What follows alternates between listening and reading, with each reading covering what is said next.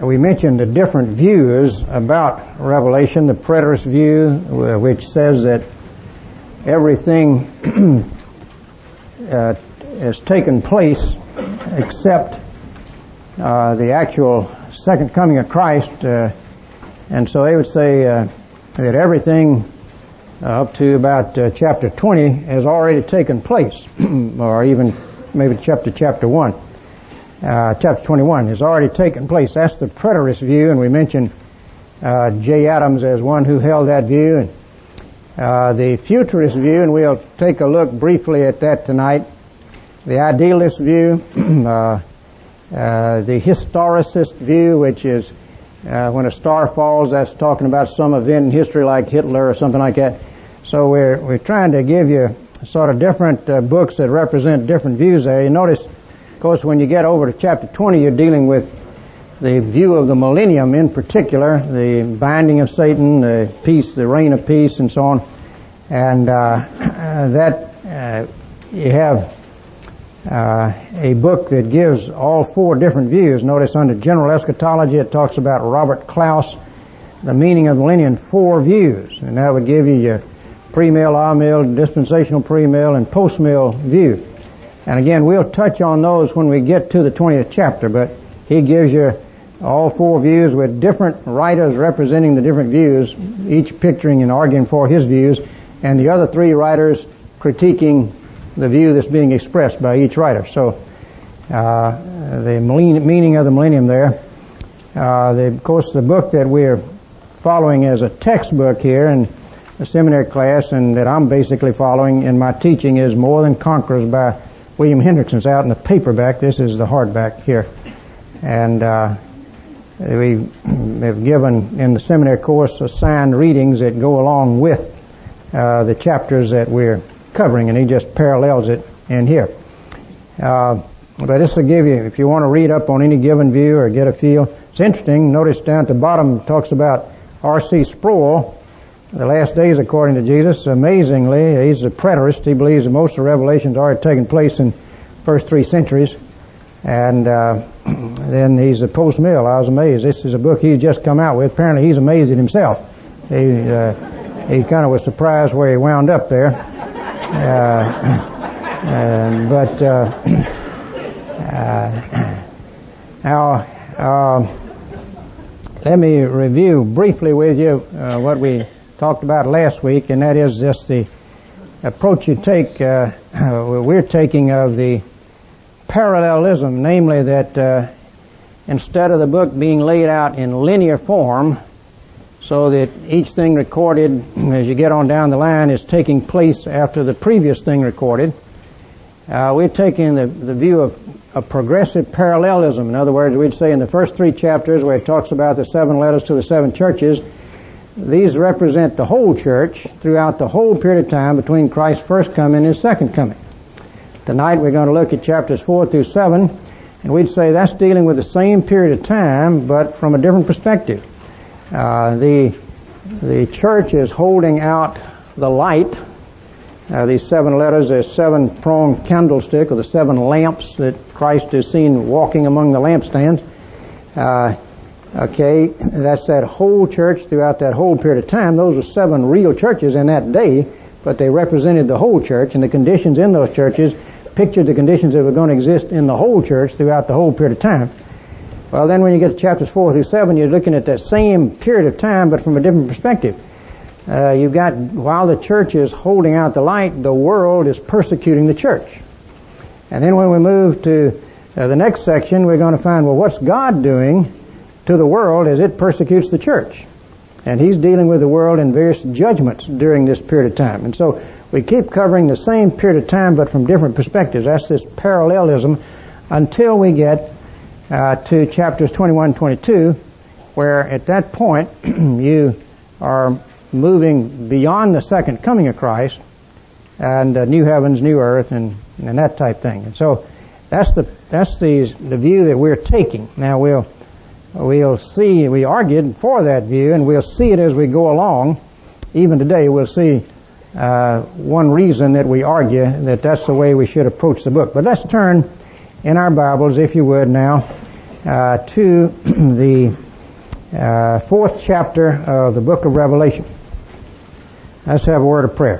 Father, we thank you for your word. Thank you for the Apostle John that you revealed this to and through. Uh, we thank you for uh, the message uh, that we will look at tonight, Father, and uh, the throne of God and uh, your sovereignty and uh, how that applies. And we pray that you would really help us to apply it to our lives, Lord, not just curiosity here, but practical daily living in Jesus' name. Amen. Now, you notice in your outline we've given you this diagram that pictures the throne of God there. That's what's being chap- uh, pictured here in these chapters uh, that we're looking at tonight. Uh, John is caught up to heaven, as we'll see, and he sees this throne. And he sees everything arranged around the throne of God. You've got the Father, and uh, then you've got uh, this, all this bright colors around there, the diamonds and the sardis and the emerald rainbow and uh, then the four living creatures, or cherubim, and uh, then the 24 thrones of elders, uh, or the fifth, uh, number five circle there, and then the many angels and all creatures of the entire universe. So here's the scene that we're getting as we look at this. And uh, if you look at the next page there on the outline, uh, where we pick up with the book of seven seals we're dealing with in Revelation 47, but here particularly the first thing in chapter 4, this throne of God.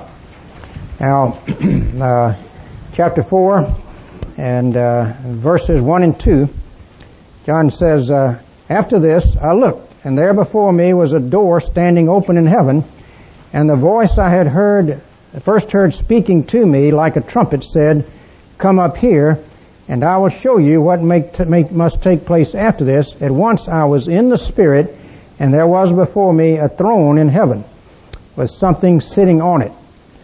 Now, let me stop for a moment and point out that in your most popular view, your uh, Scofield Bible uh, dispensational view that you'd find uh, taught at most Bible colleges around the country, that your most of your popular books that are out, Tim LaHaye and whatever, uh, they would be taking the view that everything recorded from this point on is going to happen un- until chapter 19, where they would say you get the return of Christ.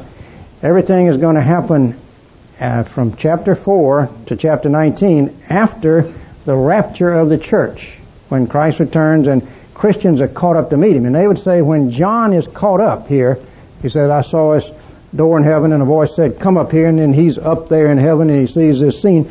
They say that's the rapture of the church.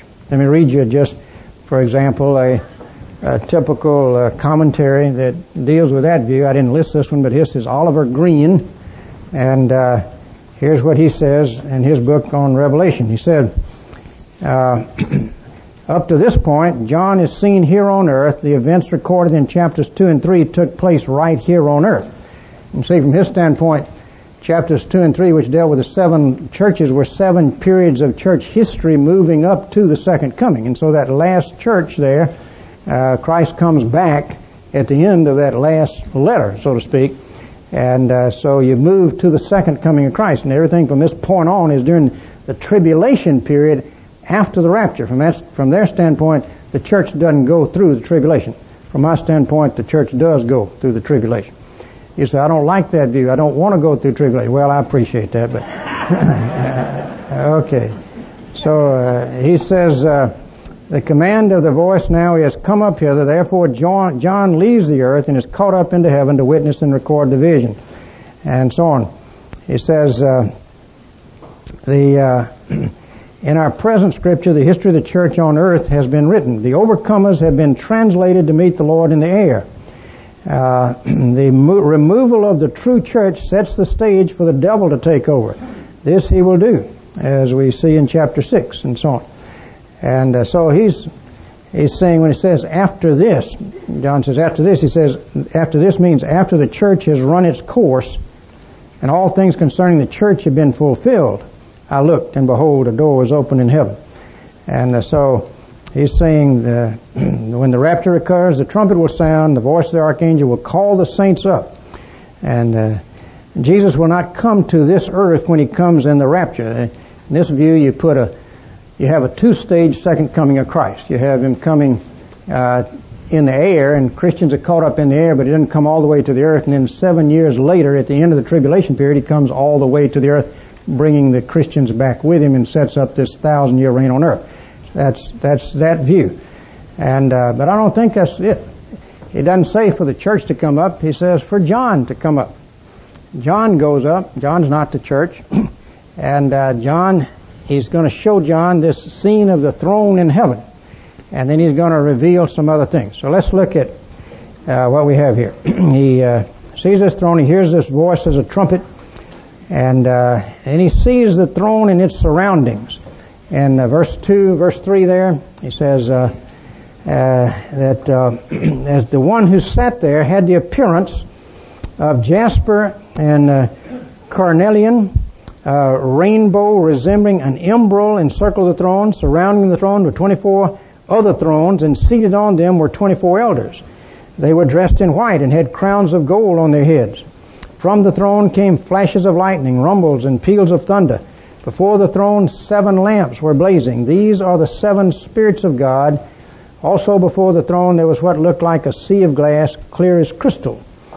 Uh, now, the throne here, you got the Father on the throne, in effect and uh, the jasper, a sign of purity or holiness, uh, the sardis, uh, uh, blood red, likely a sign of judgment, uh, the emerald rainbow, what's that a sign of? What's the rainbow a sign of? Covenant. He's a, a God who enters into covenant with his people, a rainbow around the throne. Don't ever forget that rainbow around the throne. And uh, going back to the covenant that God made with Noah, that it would never rain on the earth like it did then, wouldn't totally flood all the earth. Uh, the, then you get uh, lightnings and voices and so on, uh, the majesty and power of God there. Uh, then uh, you, uh, it says you have the Spirit of God there. the seven spirits just speaks of the Spirit in all of His fullness of activity and power. Uh, you uh, also, when we get, if you look at chapter 5 and verse 5, it says uh, that uh, then the one of the elders said to me, Do you not weep? See the lion of the tribe of Judah, the root of Israel, has triumphed. He is able to open the scroll.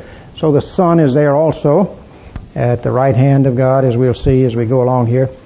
Uh, you have uh, the 24 elders. Uh, the 24 elders would represent the entire people of God, the entire church, in a sense. Old Testament church, New Testament church. You've got the 12 tribes of Israel, so 12 of those 24 represent the Old Testament people of God, 12 of them the church since Christ's first coming there. Uh, all 24 representing the entire people of God, true believers, uh, there around the throne. And uh, they have crowns, which speaks of the honor and glory given to them. They have white garments, their righteousness uh, redeemed by the blood of the Lamb. And then you have four living creatures. And, and verse 6 there, uh, also before the throne, uh, uh there was a sea of glass, and uh, in the center around the throne were four living creatures. This sea of glass, or crystal sea, we sang about the crystal sea when we sang Holy, Holy, Holy. Uh, that's probably a reference back to the, in your temple or in your tabernacle, you had a laver there or a, a sea where the priests would bathe and so on. The idea of cleansing from sin, uh, apparently. And uh, uh, the living creatures here are cherubim, a special kind of angel. And there are four of them, and they would uh, have uh, they'd be ready to serve him at all different locations there, four different locations. And notice in verse 7, the first living creature was like a lion, the second was like an ox, the third had a face like a man, the fourth like a flying eagle. Uh, lion speaks of power, ox speaks of service, uh, man speaks of intelligence, eagle speaks of rapidity and swiftness and so on. And here's uh, these creatures are waiting to serve God and and so on, and uh, God, the holy things of God. Now, uh, the uh, then you have the angels in uh, verse 11. It says, you are worthy, well, let's back to verse 9. Excuse me, verse uh, 8. The four living creatures had six wings. They covered the eyes, so on, day and night. They never stopped saying, Holy, holy, holy is the Lord Almighty, who was and is and is to come. Whenever the living creatures gave glory, honor, and thanks to him who sits on the throne and one who lives forever and ever, the 24 elders fall down before him who sits on the throne and worship him who lives forever and ever. And they lay their crowns before the throne and say, You are worthy, our Lord and God, to receive glory and honor and power, for you created all things, and by your will they were created and have their being.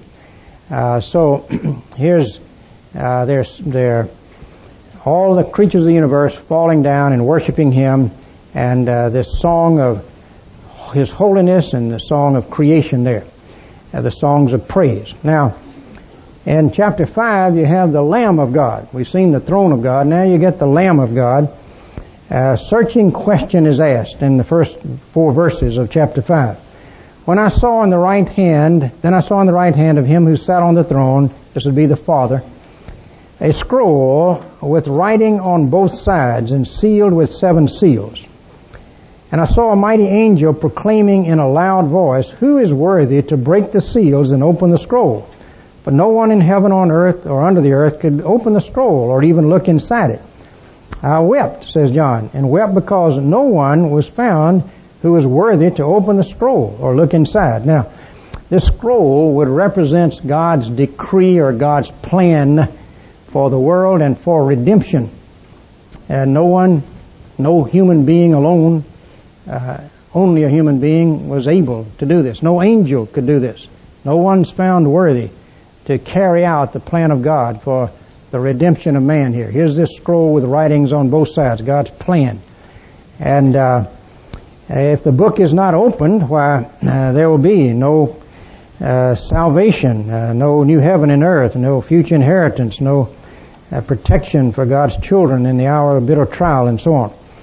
But there's a wonderful answer to this question who is worthy? In verse 5, it says, uh, that one of the elders said to me, Do not weep. See, the lion of the tribe of Judah, the root of David, has triumphed. He is able to open the scroll and its seven seals. And uh, then I saw a lamb, looking as if it had been slain, standing in the center of the throne, encircled by the four living creatures. He's there by the Father. And uh, he's there right in the middle of this encircled by the four living creatures and uh, the elders, the 24 elders, he had seven horns and seven eyes. Here's this lamb with seven horns and seven eyes. And uh, it says, uh, he came, well, excuse me, uh, which are the seven spirits of God sent out into all the earth. Again, here's the lamb anointed with and empowered by horns of power, empowered by the Holy Spirit in all of his operations. Remember when Jesus uh, starts his public ministry, why the Spirit of God comes upon him in the form of a dove to equip his human nature. Uh, he was true God, but he was true man. And as man, he needed the Spirit of God to equip him to carry out his mission. And uh, so here he is anointed with the Spirit in all of his fullness. Uh, and uh, uh, you have uh, this wonderful answer. Here's, uh, there's one who has overcome. Uh, he is able. He has triumphed, it says. See the line? He has triumphed. He is able to open the scroll and its seven seals. I saw a lamb looking as if it had been slain. Uh, it's through his death uh, that he is victorious, uh, and he is able to open the scroll for us. Uh, and uh, he's he's crowned in a sense as we read this, and uh, he reigns. Now, in uh, verse eight, there it says, well, verse seven it says, he came and took the scroll out of the right hand of him who sat on the throne. And when he had taken it, the four living creatures and the twenty-four elders fell down before the Lamb. Each one had a harp, and they were holding golden bowls full of incense, which are the prayers of the Christians, of the saints and they sang a new song. And they have these instruments, they praise God, and here's their first doxology. You are worthy, to take the scroll and to open its seals because you were slain. And with your blood you purchased men for God from every tribe and language and people and nation. You have made them to be priests and kingdom, uh, a kingdom and priests to serve our God, and they will reign on the earth. So here's uh, uh, this praise to him for what he's accomplished by his death. And uh, he's worthy, and the reason he's worthy. The second uh, doxology says, Then I looked and heard the voice of many angels, numbering thousands upon thousands and ten thousand times ten thousand. They encircled the throne and the living creatures and the elders, and a loud, in a loud voice they sang, Worthy is the Lamb who was slain to receive power and wealth and wisdom and strength and honor and glory and praise. And then I heard every creature in heaven and on earth and under the earth and on the sea and all that is in them singing, to him who sits on the throne and to the Lamb be praise and honor and glory and power forever and ever. Here's the third doxology, worship by every creature. And uh, the ascription to God and the Lamb. Now, uh, what's the message of chapter 4 and chapter 5 as you think about it? Well, the Lamb of God reigns. Here's this throne in heaven. The Lamb of God reigns, let the trials come his people can handle it because he reigns. Now, he opens the seals, and when he opens these seals, some very painful things are going to happen. But he opens the seals. He is in control. Nothing can touch us. Remember Jesus said to the disciples, He said, I send you out as sheep in the midst of wolves. Do not be afraid. And the hairs of your head are all numbered. Not a sparrow falls without your heavenly Father. I'm controlling everything that touches you. Yes, uh, the world will hate you. You'll be hated by all men for my sake. But that's all right. Uh, I'm in control. So that's uh, that's the setting for what's now coming. Now let's turn uh, to chapter six, uh, where in chapter six and seven we get the seven seals as he opens one seal on this scroll after another, one part of the plan after another part of the plan. Uh, uh, these these first four seals, the truths of them are symbolized by four horses. You hear of the four horsemen of the apocalypse. Remember when Notre Dame had four great backfield and they were called the four horsemen of the apocalypse? Well, uh, it's, done, it's not Notre Dame, but it's, uh, uh, here we go here. Now, uh, he opens the first seal and out comes a horse in chapter 6 and verse 1.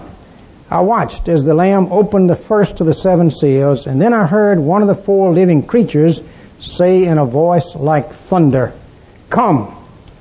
I looked, and he's not talking to John to come, he's talking about the horse to come here, the rider.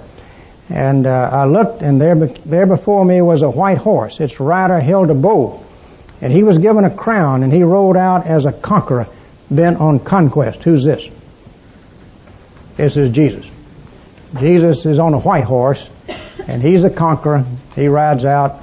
He's in control of everything. Okay, he's the first one.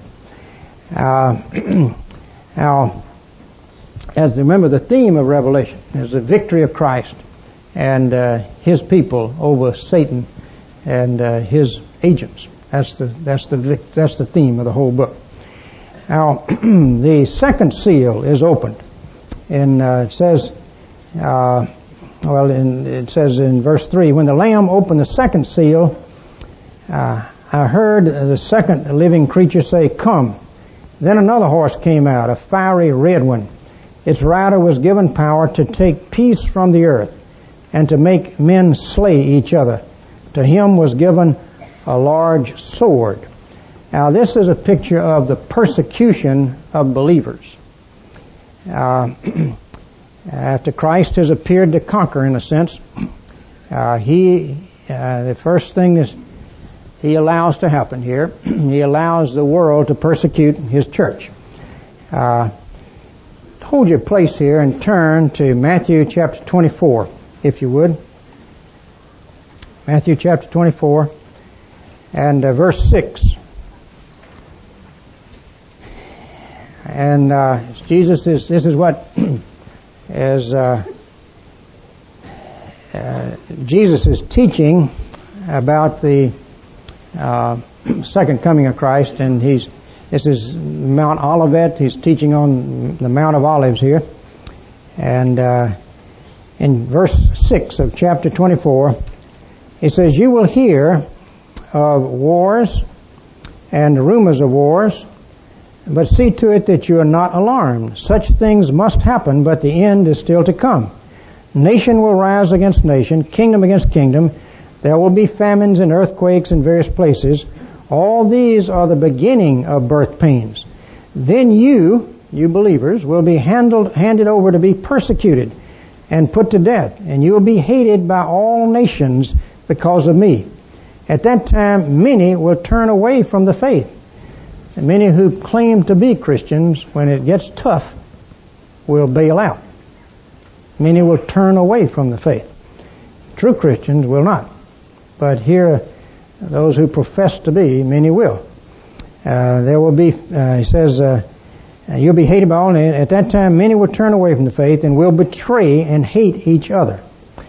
So here's this persecution of true believers that took place in that day has been taking place ever since. We in this country have amazingly not experienced very much of that. Uh, but uh, across the world today, more people are being persecuted for their faith than any other time in history. Uh, in China and uh, Sudan and uh, a number of places in the Mid East and so on. Uh, now, the in so here's this fiery red horse that rode and is still riding. Now the third seal is the rider on a black horse in chapter 6 of Revelation. Let's look back at Revelation, verse 5. When the Lamb opened uh, the uh, third seal, I heard the living creature say, Come. I looked, and there before me was a black horse. Its rider was holding a pair of scales in his hands. Then I heard what sounded like a voice among the four living creatures say, a quart of wheat for a day's wages, and three quarts of barley for a day's wages, and do not damage the oil and the wine.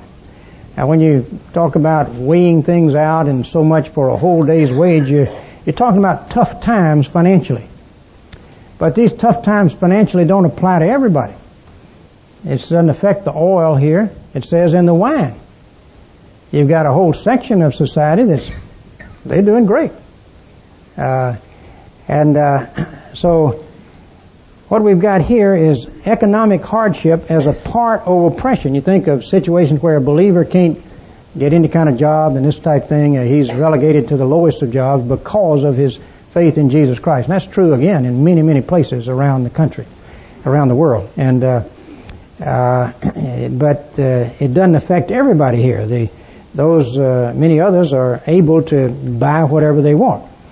Uh, the fourth seal, the rider on a pale horse, and uh, verse eight there, it says, well, verse seven, when the Lamb opened the fourth seal, I heard the voice of the fourth living creature say, "Come!" And I looked, and there before me was a pale horse. What would that be? Death. Notice it says its rider was named Death, and Hades was following close behind him. They were given power over a fourth of the earth to kill by sword, famine, and plague, and by the wild beast of the earth. Now, this is not persecution of believers per se. This is everyone in the world experiences death. And after death, everyone in the world experiences Hades. Hades is used different ways in Scripture. So it's the Greek equivalent of the Hebrew word Sheol. Sometimes it means hell. Uh, sometimes it means the grave. Sometimes it means the state of separation of the soul from the body. In this context, it's talking about right after death, everyone enters the state of their soul being separated from the body. Everyone in, in that sense is in Hades. And so this is uh, what's being pictured here. Now, uh, hold your place here and uh, look at Ezekiel chapter 14 and verse 12. Ezekiel chapter 14 and verse 12.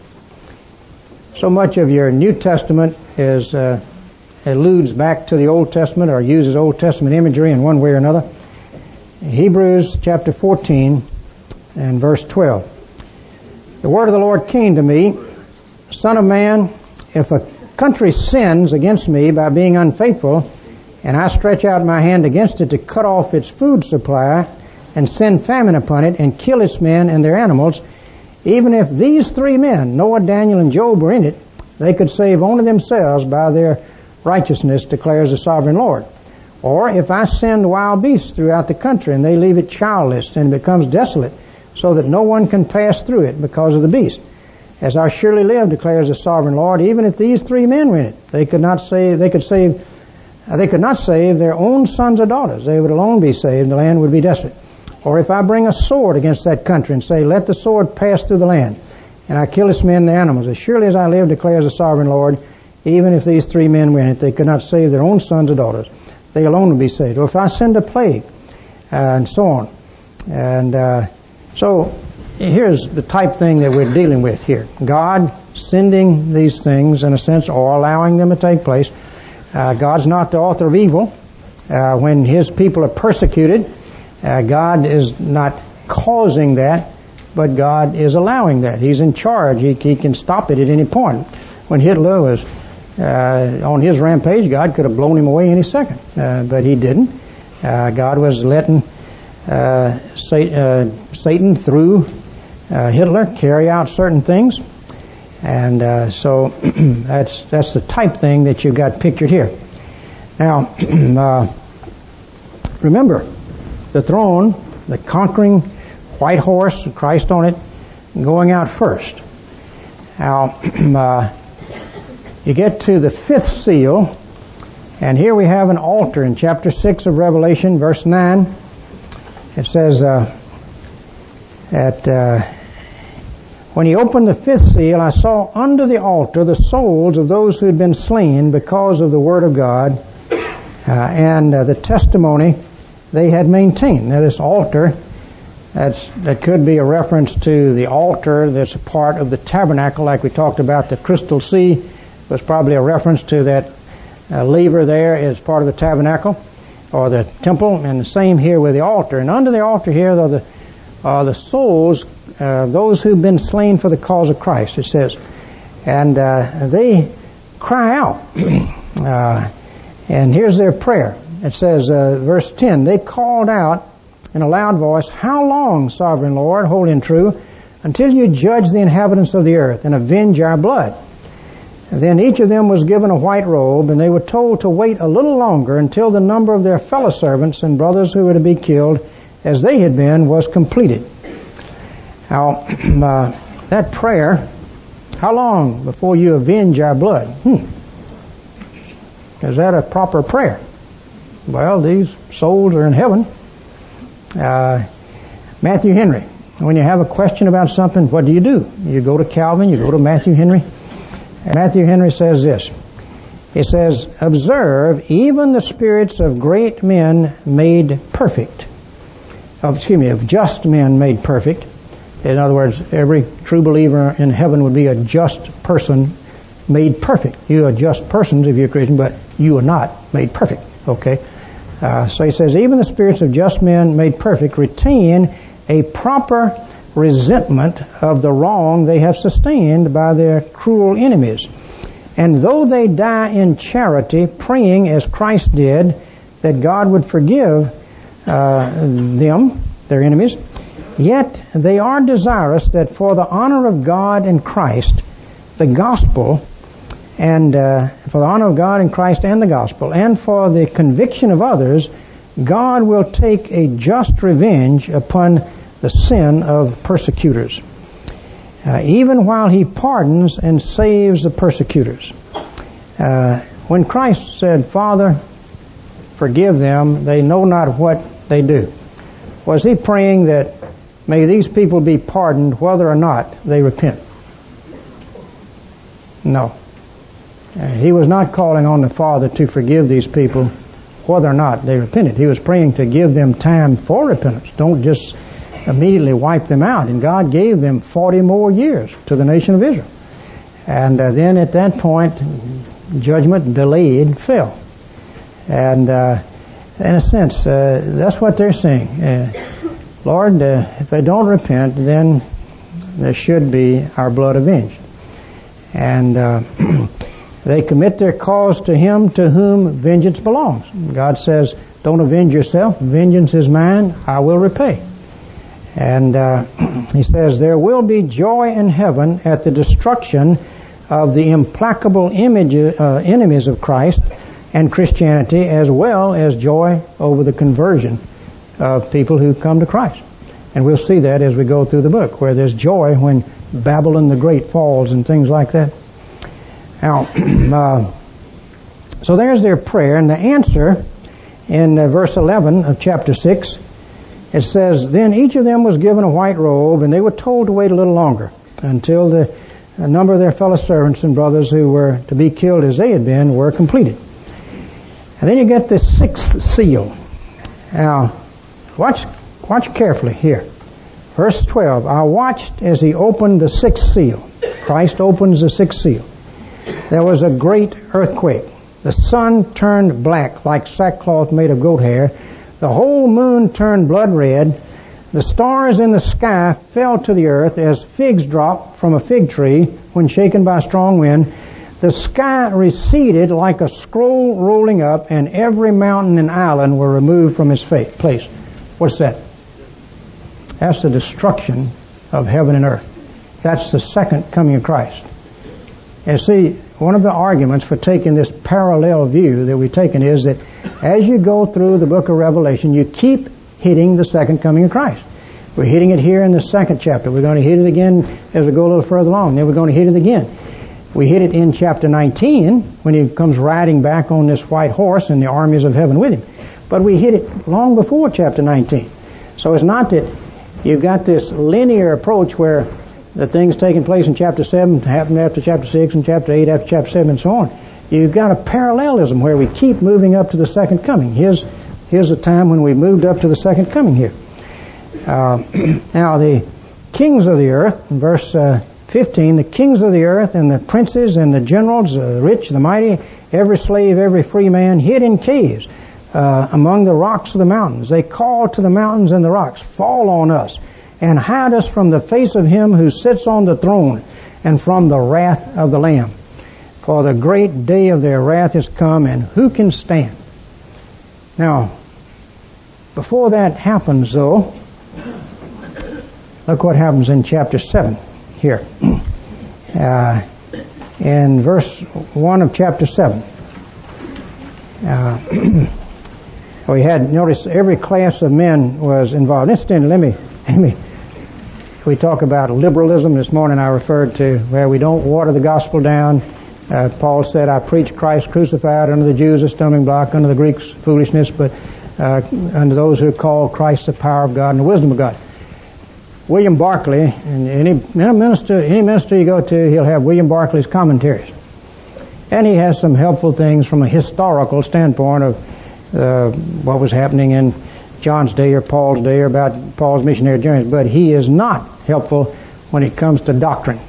And here's his comment on this passage in his book on Revelation. Here's what he says. He says uh, about the wrath of the Lamb. He says, uh, there is laid down here the great fact that the wrath of God is the wrath of love, which even in anger is out to save, to amend, to redeem the one it loves. Is that how you read this? That those who are concerned, they really, this is really God's love for them and He's going to save them? No. That's what's called universalism. That God's going to save everybody whether or not they repent. Well, where does He get that? Not out of Scripture. He gets that out of his desire to remove the offensive element here of the wrath of God. That's typical of liberalism. Now, uh, chapter 7, uh, man, look what happens before this terrible day of the Lord. In uh, uh verse 1. After this, I saw four angels standing at the four corners of the earth, holding back the four winds of the earth to prevent any wind from blowing on the land or on the sea or on any tree. And uh, here's this holding back of these winds of woe. And uh, on the, in their mission on destruction, coming from every direction, four winds. Uh, and the trumpets are ready to blow and so on. But notice why it's necessary to delay here. He says, uh, Then I saw another angel coming up from the east having the seal of the living God. He called out in a loud voice to the four angels who'd been given power to harm the land and the sea. Do not harm the land or the sea or the trees until we have we put a seal on the foreheads of the servants of our God. Uh, then I heard the number of those who were sealed, 144,000 from all the tribes of Israel. Now, this sealing, these winds of woe, these are painful things that are going to happen. And we've seen these horses come riding out and so on, uh, famine and persecution and so on. And uh, then you lead up to the second coming in this day of wrath. Well, these things are not going to hurt this 144,000. Uh, they'll be, they may be hurt physically, but they're not really going to hurt them. They're going to be sealed. And so, so lest they be hurt, they're to be sealed. Uh, and uh, uh, seal protects from tampering. A seal marks ownership. Now, who are these 144,000?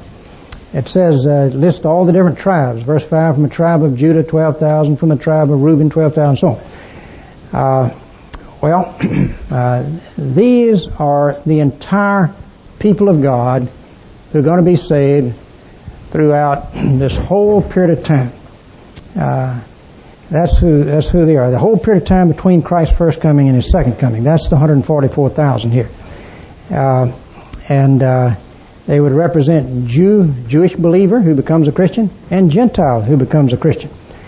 Uh, notice uh, what's said about him. In, in uh, verse 9, after this I looked, and before me was a great multitude that no one could count from every nation, tribe, people, and language standing before the throne and in front of the Lamb.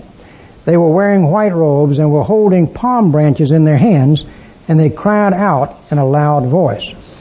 Uh, these, that's the same group. There's people which no man can number from every tongue and tribe and nation and the 144,000, that's the same group. One is symbolizing the group, and the other, in a sense, is the real group. You say, well, why symbolize this people that no man can number from every tongue and tribe and nation by 144,000? Well, as we said, the uh, numbers are symbolic in the book here, as they are really in a lot of ways throughout the Bible. Uh, uh, three times four equals 12. Three, the Trinity. Four, the four corners of the earth the Trinity working throughout the four corners of the earth brings these people to Himself. Uh, and uh, let's say, let's, and I said from this represents people from uh, both from the New Testament. Let's say this represents people from the whole of both people, the whole people of God from every tongue and tribe and nation, including Israel. So we're dealing here with the true Israel, uh, including Old and New Testament, represented by those 24 elders uh, here's all the people there. 12 times 12, 144 times 10 times 10 times 10. You look at uh, the holy city, New Jerusalem, it's got 12 gates. Uh, it's got 12 foundations. Uh, each gate is named for a tribe. The foundations of the apostles there. The wall is 144 cubits in height. Uh, in chapter 21, verse 17. That's the entire church. The holy, the New Jerusalem is the true church, which is the bride of Christ, which is the people of God, Old and New Testament, in all the saved. Uh, and so 144,000 here symbolizes spiritual Israel. Now, uh, notice uh, we see how they're clothed in righteousness, their white robes. Uh, they hold palm branches in their hands as they wave them, and they cried out with a loud voice, Salvation belongs to our God who sits on the throne and to the Lamb. All the angels were standing around the throne and around the elders and the four living creatures, and they all fell down on their faces before the throne and they worshiped God, saying, Amen. Praise and glory and wisdom and thanks and honor and power and strength be to our God forever and ever. Amen. And then one of the elders asked me, These in white robes, who are they? And where did they come from? I answered, Sir, you know, says John. And he said, These are those who've come out of the great tribulation. They have washed their robes and made them white in the blood of the Lamb. Now you say, well, this is just a narrow group of people who went through this tribulation. Well, no. This is all true believers who do, all true believers go through tribulation. Some go through much worse tribulation than others go through, but all true believers, uh, the world, if the world hates you, it hated me before it hated you, and so on says, says Christ. And so this represents all the people of God who walked upstream, uh, who stood for Christ when it wasn't easy to stand for Christ, and uh, so on.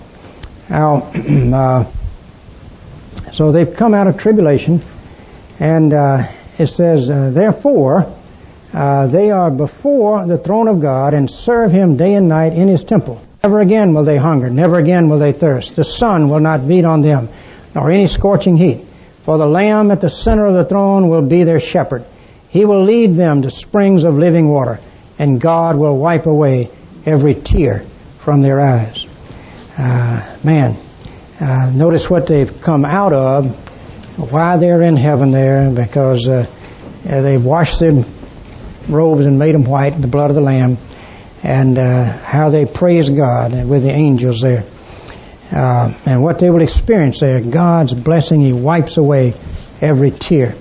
And uh, there will be uh, no more pain or anything. He'll be their shepherd.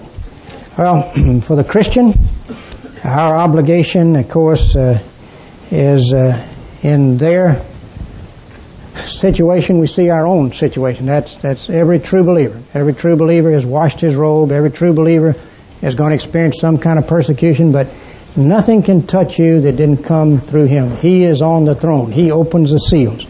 Uh, he is in charge. Our duty, of course, is to uh, stand for Him in His power, not our own strength. Proclaim His word, not dilute it, not watered down. Be faithful unto death. And uh, and they came through great tribulation. We will come through. He will keep us as uh, we uh, walk with Him. And uh, as we trust in Him, He will keep us. Uh, and of course, the non-Christian needs to uh, wash his robe and make it white in the blood of the Lamb. So once again, we've covered this period of time. We've seen how the world reacts to the church. It did hold out the lights. It persecutes, but before that, you got this throne, and the people of God are sealed. And so this persecution is really going to just be worked for their good. It's going to be used by God to produce holiness and sanctification and to refine the ore there. Uh, they won't be truly hurt because they're sealed uh, by the Spirit of God. Now let me stop there and uh, see what questions you might have about anything we said up to this point. Yes, sir. Okay, I don't believe that they are different times. I believe the second coming of Christ and the rapture. The question was, show me a verse that shows where the rapture and the second coming are two different entities. Not, in other words, where two stages to the second coming. I don't believe there is such. But uh, and uh, where that view comes from is uh, primarily it comes from the ninth chapter of Daniel, and uh, where uh, you get the seventy weeks of Daniel, as they're called, and uh, where uh, during the 70th week, Messiah is cut off, but not for himself, and the prince shall come, and so on. And they take that seventh week and they move it forward 2,000 years, and they they say, okay, this this is the Antichrist. This prince who'll come is Antichrist, and it's during this last seven-year period here that. Uh, between the rapture and the revelation of Christ, this second stage of his coming, that this tribulation takes place. Well, I'd say no. The 90th, the and prophecy about the 70 weeks, that 70th week was fulfilled in the first coming of Christ. That was the seven-year period, weeks of years, seven-year period uh, during which he was he died and so on, and uh, that the prince who had come was uh, Vespasian, the uh, Titus, uh, the son of Vespasian, the emperor of Rome, and Titus came and he destroyed Jerusalem, and not the, it's not talking about the Antichrist at all. And that was fulfilled back. You don't separate the 70th week from the 69th week. So uh, there's no basis for any concept of a seven-year tribulation. There is a basis for the idea that before Christ comes back, there will be an intense persecution of God's people, uh, more intense than normal. Uh, but there is not, uh, nothing that says it'll be seven years, and there's nothing to separate the two comings. If you look at chapter 4 of 1 Thessalonians, turn to chapter 4 of 1 Thessalonians, where you get the rapture described when Christians are caught up to meet the Lord in the air. And uh, right at the same time, you get him wiping out non-Christians. And uh, uh, sudden destruction comes upon them as travail upon a woman with child, and they will not escape, it says. This is uh, 1 Thessalonians chapter 4, verse 16, where it says uh, that uh, the Lord will himself will come down from heaven with a loud command, the voice of the archangel with the trumpet of God, and the dead in Christ will rise first. After that, we which are alive and remain or left will be caught up together with them in the clouds. The word caught up, when this was translated from Greek into Latin, the, the Latin word was raptura. And that's where the term rapture came from. So this being caught up is referring to that. And uh, it says, uh, and so we will be with the Lord forever. Therefore encourage each other with these words. Now brothers, about times and dates you do not need, we do not read and write to you, for you know very well that the day of the Lord comes as a thief in the night. It's talking about that day. Uh, well, while people are saying peace and safety, destruction will come on them suddenly as labor pains uh, on a pregnant woman, and they will not escape. Who's they? They are the non-Christians. The same day overtakes both Christian and non-Christian, but uh, the Christian is prepared. The non-Christian is not prepared. They will not escape. No seven-year interval in between. You, brothers, are not in darkness so that this day should surprise you like a thief. Same day, not any seven-year interval in between. So uh, that that would be my answer to your question. Other question? Of verse 14 of what? Of Revelation. Okay. Well, apparently it's referring to the whole history from Adam's fall on, uh, all true believers. Because this, this group here, 144,000, symbolizes the whole people of God in every period of time. So Abraham would be part of that group and, and so on. Uh, those true believers who are left, yes. Right. So they're not going to be left long because they're going to be caught up to meet him and the world's going to blow up. Okay. now, that reading list, uh, I'm not giving, I'm not saying all those are good books. okay. all right, yeah. Yeah, okay. Yeah, right. Well, I didn't put Calvin and Matthew Henry on there. Calvin wrote a book on every book in the Bible except the book of Revelation. Wise men. uh, um, the uh, uh, Matthew Henry has it's been a while since I've read Matthew Henry, and I'm not sure just what view Matthew Henry takes. I'd have to go read him on that particular thing. Now, maybe somebody else has read Matthew Henry on that and can tell us. Uh, okay, I'll I'll check up. All right. Other questions? Each one of the seven spirits well, it's one Holy Spirit, and seven would just be the fullness of the Holy Spirit in His many operations. Whether it's convicting, whether it's uh, encouraging, whether it's restraining sin, whatever it is doing. The timing of the opening of the seals, okay, uh, those seals, of course, are, are, have been opened all along. Uh, and, and, as we see when we will look next week, as he opens the seventh seal, you get seven trumpets sound. And when he blows one trumpet, why a third of the of the agriculture in the earth will burn up, and he blow another one uh, trumpet, and a third of the ships in the sea will sink, and so on. That's happening all the time. Anytime a ship sinks at sea, uh, that's happening in a sense. Uh, uh so these trumpets are blowing; uh, these seals are being opened all along. It's not uh, one seal right after another seal, in a sense. Now, of course, when he blows the last trumpet, well, that that is the end uh, when Christ comes back, etc. Yes, sir, ma'am.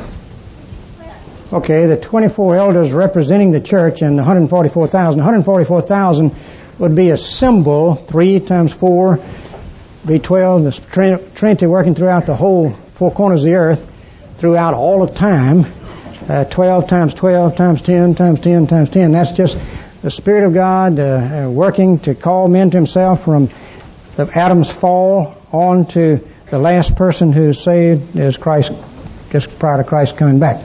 And uh, So the 144,000 would be a multitude that no man can number from every tongue and tribe and nation, both from Old Testament and New Testament.